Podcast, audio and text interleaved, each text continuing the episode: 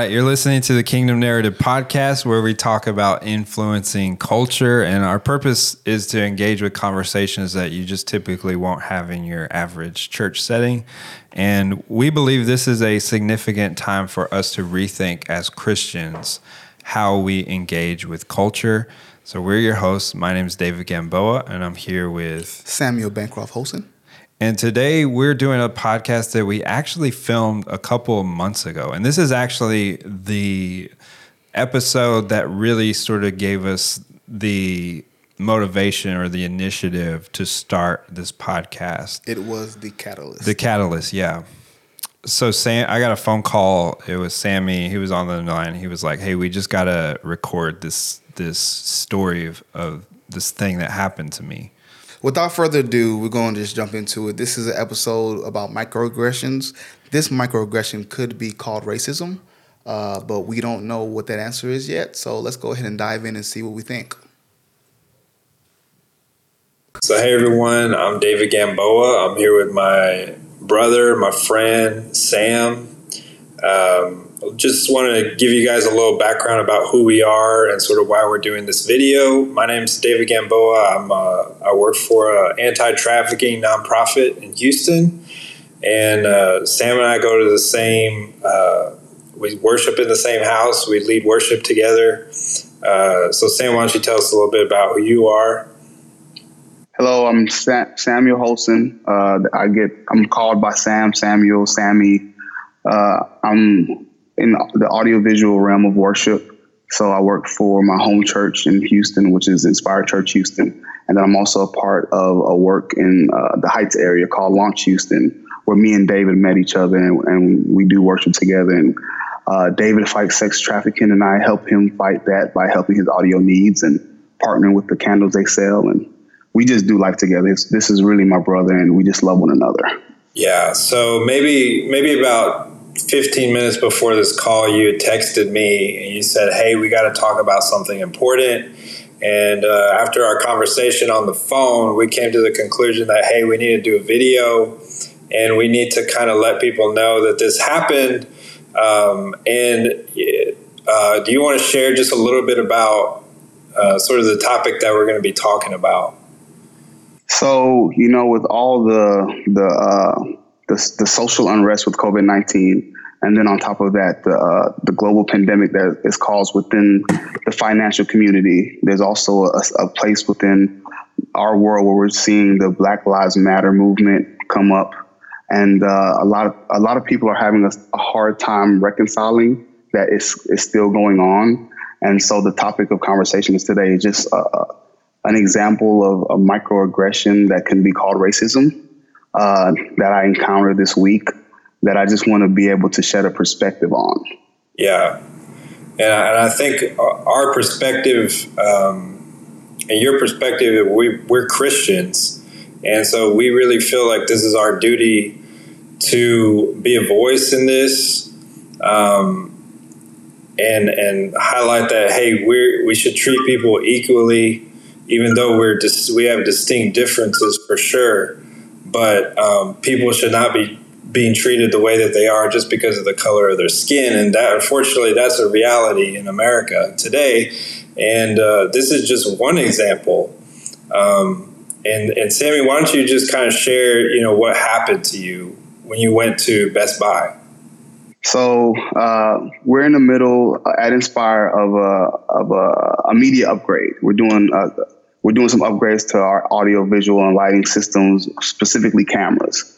So because you know all churches right now are streaming, uh, we were we're in a position where we're making some adjustments to those processes, and I needed to go to Best Buy to purchase some uh, screens and a couple cables uh, for the church. So in doing that, I also purchased something for me, which was an Apple uh, Watch band, because the the one that I had was uh, getting too tight because I had I've lost some weight over the last you know few months. So I wanted just to purchase something that I can use to you know get my watch looking right. It's a leather Nomad uh, watch uh, band, and I put it in the front seat of my car because I put all the gear I bought for Inspire in the back seat because it was two separate transactions. Uh, and then I went to Inspire, which is about you know eight miles away from our local Best Buy. got done with the my part of the install. I had a four o'clock appointment in the Heights area. So Inspire is in the Channelview area, North Shore area, and uh, the Heights is maybe about 22 miles away where I live. And in Houston, you know, my friends make fun of me about Texas math. That can be, you know, 20 minutes going one way and an hour going the next.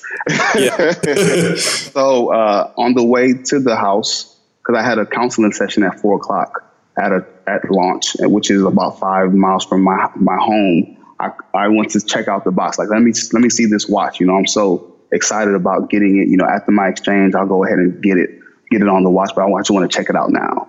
So I went to open the box and it was empty. So when I saw that it was empty, I was like, okay, uh, let me call customer service because I want to see what the best practices are. Because I do have a retail management background before I did any ministry. I worked uh, for Foot Locker in Houston, greater Houston area, uh, from 16 to 26. So I spoke to a gentleman, his name was Tim. Uh, it was about a 15 minute call. I let him know what was going on, what are the requirements you have of me to be able to get my to get my product because I need I, I want to get what I paid for. He assured me, hey, you can go to any Best Buy in the greater Houston area and they should be able to take care of you because this is a common issue, uh, A, B, C, D, E, F, G. So I said, are you sure? I don't want to have any kind of thought that I'm trying to run the gambit or run the game because I know how this could look. Uh, with that being said, he assured me that I was good. I was five minutes down the street, well, maybe 10 minutes down the street from the Bunker Hill location. Because I was like, okay, if I could do this, I'm going to go ahead and do it now. And I, I was on the phone with him until I got to the location to let him know that, hey, I'm going in to take care of this right now. Thank you for your help. I appreciate you. Uh, on arriving to the store, got in line, you know, spoke to the associate, let him know what was going on. He said, hey, uh, the manager's going to have to deal with this because usually we make the person go back to the store that they purchased it at. And I said, well, I just got the phone with customer service and they assured me that I would be able to take care of this in the right way, like right here without having to go back to the other side of town. So he said, I'm gonna give my manager. I said, okay, I'll wait, no problem. Uh, the manager comes, his name is Greg. Uh, and he just had a, like, he just had a, I'm not speaking about who he is or what he thought in the moment because that's not our, that's not our, our position as Christians to assume, but I am going to speak to the demeanor he had. So he came in, he kind of did his little glove thing, like, you know, had his mask on and he was like, Hey, what's going on here? I said, Sir, I purchased this on the other side of town, east side. I spoke to customer service. They said I could come in here and get an exchange. He said, Well, I'm, I'm sorry, I can't do anything for you. You're gonna have to go back to the east side. And I was like, I'm not gonna go back to the east side. It's two thirty. I have an appointment, you know, at four o'clock. That's gonna be an hour round trip to get something that I already paid for. Yeah. So he said, Well, I can't help you. So I said, Well, if you can't help me, can you give me your district manager's or your supervisor's information, your store number, and also uh, your name? So he says 1 800 Best Buy. And I said, I, I was taken aback, like, okay, can you write that down, please? Because I was like, if it's 1 800 Best Buy, from my retail experience, we have a hot list that gives us all the information for the store. So that way, we have to escalate the situation past the leadership on the floor. We can have someone speak to the, the standard, you know, operating procedures. Uh, with that being said, I took the number and I called the same customer service hotline I spoke to before because I wanted to say, hey, I'm getting different language on on the the phone customer service than what's going on in the store. And so we kind of went through uh, I think it was almost 30 minute call, 40 minute call, where I was on hold for most of it, where I was being told that, you know, it's up to the manager's discretion. You know, if the manager doesn't want to do it, he doesn't have to do it. Wow. And, I, and I said, well, that doesn't make any sense from the point of I spoke to customer service before I came so I wouldn't have this issue. Yeah. And that was the the first frustration. You know, I I, I think I did everything correct uh, to make sure I wasn't appeared to be someone who was trying to steal anything. To to make sure I wasn't the person that was trying to to get over on the system. Yeah. Uh, and and then the conversation moved to, well, what we can do is we can have you call us back at another line so that you can speak to someone over me. And I'm like, well, isn't isn't there a way that you can escalate this claim to where they can get back to me about this. You know, get back to me about it, you know, yeah. and say, here's my information. You have my email, you have my my profile. The way I got my my receipt was through email. So you can contact me. You have automated practices. And then I could give you my availability so that you could call me within that time. But then what also happened in that in that conversation was that I was told that Greg had the, the district manager's information and should have given it to me when I asked for it the first time. Yeah. So he so, so I was asked, well, why did he give you the district manager's information? Why are you calling me for it? And I'm saying, well, this is what he gave me. I'm just following what I was told by your on the floor leadership. That differed from the phone call experience that I had. And uh, so in that, you know, another piece of frustration came, and I was told, well, why didn't you just go back to the store you purchased it from? Why didn't you call them first instead of going to a different store? And, and that's when I, I kind of got irate, to be honest with you, because I was like, so in this position where I purchased something from your store, it's my job then to be loss preventions to make sure the product is in the in the box, and then go and contact the store to let them know that something's stolen. and I, and I said, um, how does that? How is that the customer experience you want? Yeah. From you know a multi-billion-dollar custom, uh, uh, corporation that deals in everyday microtransactions. You know, this is a seventy dollar, you know, seventy dollars, seventy nine, I think, expense. That you know, it's not like I'm trying to bring back a stereo system or a TV. You know, yeah, it's been literally three to four hours since I had the purchase, and I had you know plausible deniability that I did not know it was. If I would have known it was in there when I got it, when I got in the car, I would have. damn Let me go back. Let me go get it. You know, because this isn't right. But I didn't, and I and I and I made sure I let them know that this was not what I'm trying to do. Yeah, you know. The day went by. I didn't get a resolution to it. Uh, the the good thing about how the Lord works is that I saw it as a you know some kind of picture of what He was even working within us. You know, as a church, we've been sometimes a representative of a good thing, but inside the box, there's nothing there. and I, I would say, I would say, in this season of, of social unrest and all these things, all these conversations, these uh, these misgivings, you know, the white blessing and white privilege and this is not our issue to deal with as a church and Western philosophy. The Western church model, in my opinion, has been something that we've coddled the truth instead of disseminating it, you know, very well so we can have a, a, foundation to where we can deal with these things at a level of spirituality because we're not wrestling against flesh and blood, but it is spiritual wickedness and principalities that are trying to come and bring division into our atmospheres. Yeah. Uh, and that's the position. Like I didn't, I thought it was racism in the moment, but without a conferring point to say I know it is, I would not be here in this conversation. So let's get to that point. Uh, I had a friend who I, I let know the frustration that I had. And also, you know, in that place of frustration, I wrote, wrote an email to, I think his name was Roy Tin, about the horrible experience that I had at his store. Uh, but I was so emotional that I didn't even have the context to proofread it and and really make it you know tactful. So it was it was humiliating. I did not I did not do a good job of representing the whole situation because I was so frustrated in the fact that I had to waste an hour and a half of my life dealing with something that could have been so easy. So I had a friend that said, "Hey, Sammy, what if I try to take it back and and you know, uh, give me the story, give me the receipt, give me the box." Let me know what happened, and I'll just go to my local store and I'll try to take it back. So this was Tuesday, the incident occurred. So Tuesday's a business day, Wednesday's a business day, Thursday's a business day. You know, that's that's significant. Yeah. uh, three days. What do you do? You know, he, he so you raise me up.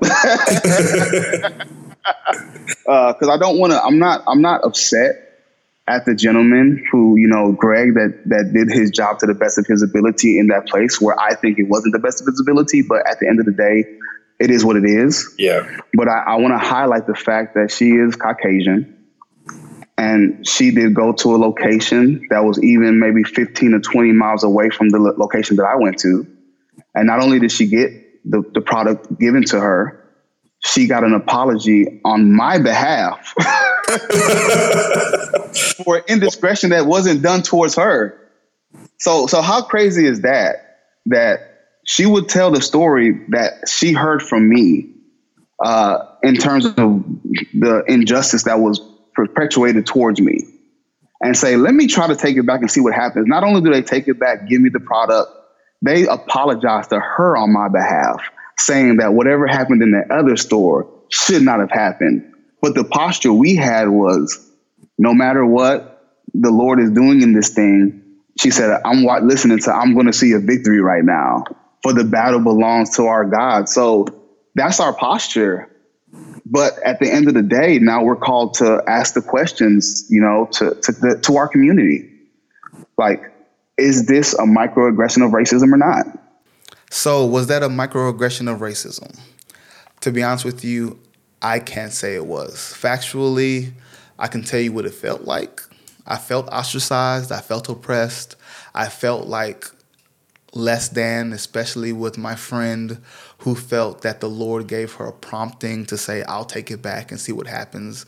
With her going to a store that was 20 minutes away from the store that I went to, that was 30 minutes away from the original store, and getting a five minute exchange apology on my behalf, you know, for something that I went through. That was something for me that that really had me reeling for about 48 hours. Yeah. Because I can see how easily someone with my skin tone can be judged racism or not and end up dead. yeah.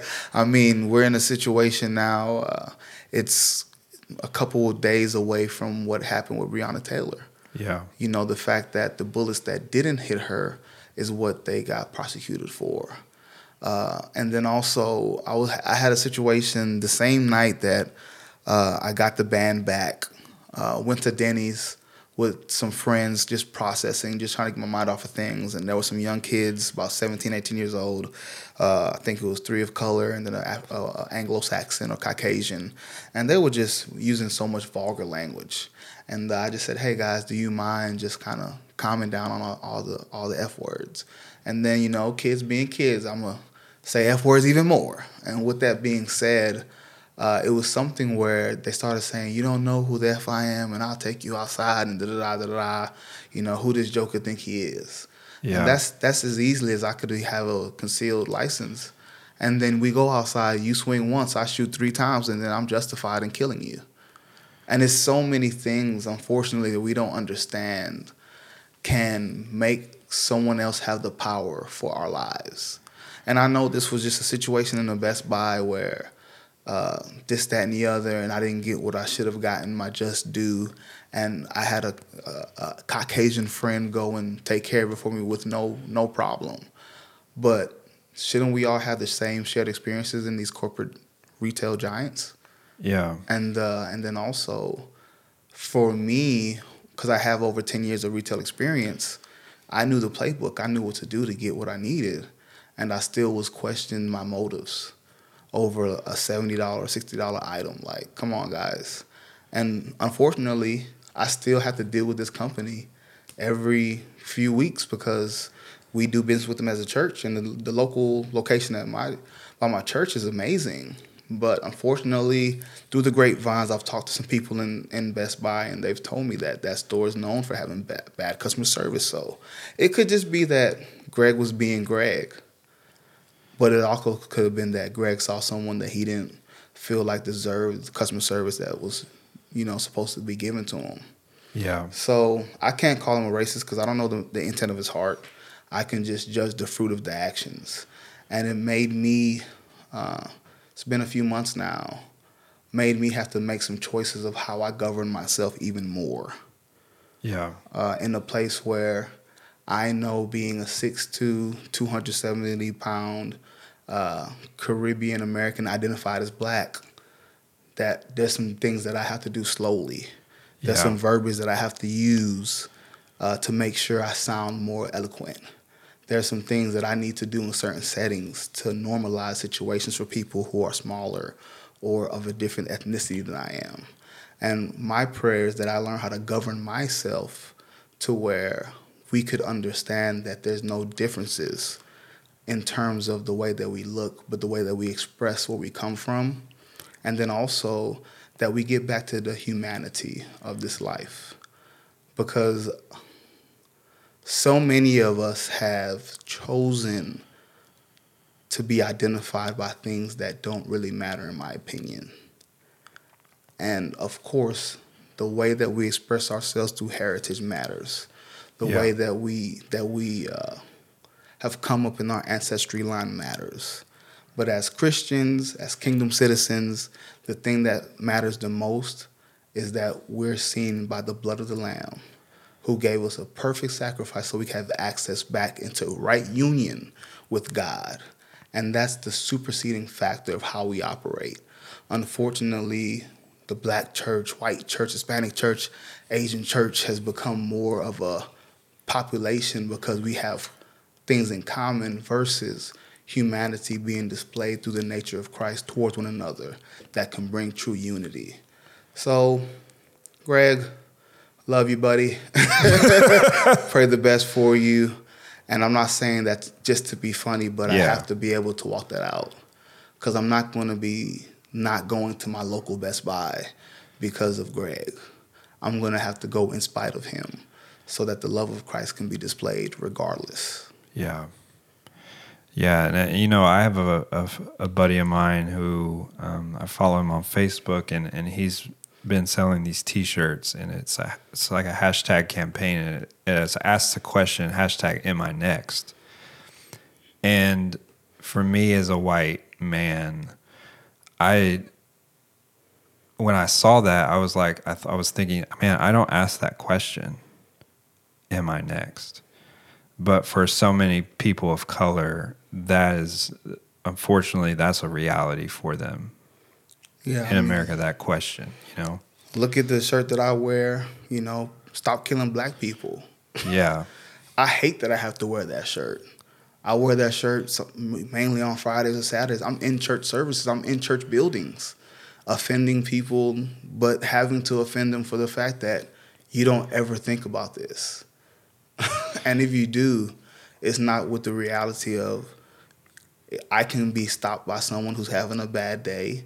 I can make a wrong move, not knowing I'm making the wrong move, and not be here anymore. yeah, Now that's not my portion, right? right, right. I'm not living out of that fear, but I cannot negate the reality of our situations as people of color. And unfortunately, a lot of people let that be their mentality. So then we buy into the fear and we operate from that place, which, in my opinion, makes it easier for that situation to become the outcome. Now, that's something that could be, you know, insensitive to to to few or to a many. But as a man of God, I cannot let fear dictate how I operate. I cannot let the current situations of a world that I do not belong to dictate how I operate. yeah, And with that being said, like the Lord is in control of when I leave this planet, and it will not be done until His will is done in my life. yeah, And there's no one, in my opinion, that's taking me off of this earth before He's ready for me to come home. yeah. Man, this is uh, this obviously. I mean, we can have so many conversations, and we need to. Um, but we want to know, like, when you listen to this episode, what did you think? What would have been your reaction um, if you were in Sammy's shoes? Um, we want to know. So share, comment, shoot us a message. Uh, we want to hear from you.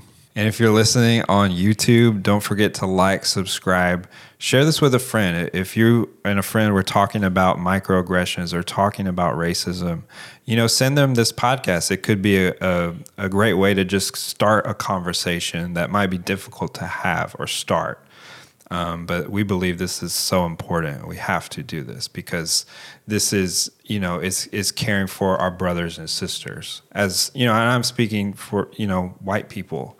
We have to build empathy to get a better understanding of what the reality is to be a person of color in the United States or anywhere in the world, really. And so um, we'd love to hear from you. Yeah, and just to say, like, it's not empathy for empathy's sake. No, it's no. to get it's yeah. to get an understanding. It's to it's to understand how to walk alongside people that you may not agree with, but it doesn't matter if you agree. yeah. There's shared experiences that I have with people of color or African Americans because of what how I've grown up that we just understand things. And there's certain things that we don't understand from David's point of view because David's Hispanic actually, but he could be identified as white because he looks like a white guy. Yeah. So it's a thing where uh, even as a Caribbean male, Hispanic male, we're identified as the black man and the white guy, right? Yeah. and and learning how to empathize with that in terms of the cultural differences of me who I didn't grow up with the historical background of racism in my family, not from the the Southern American plight.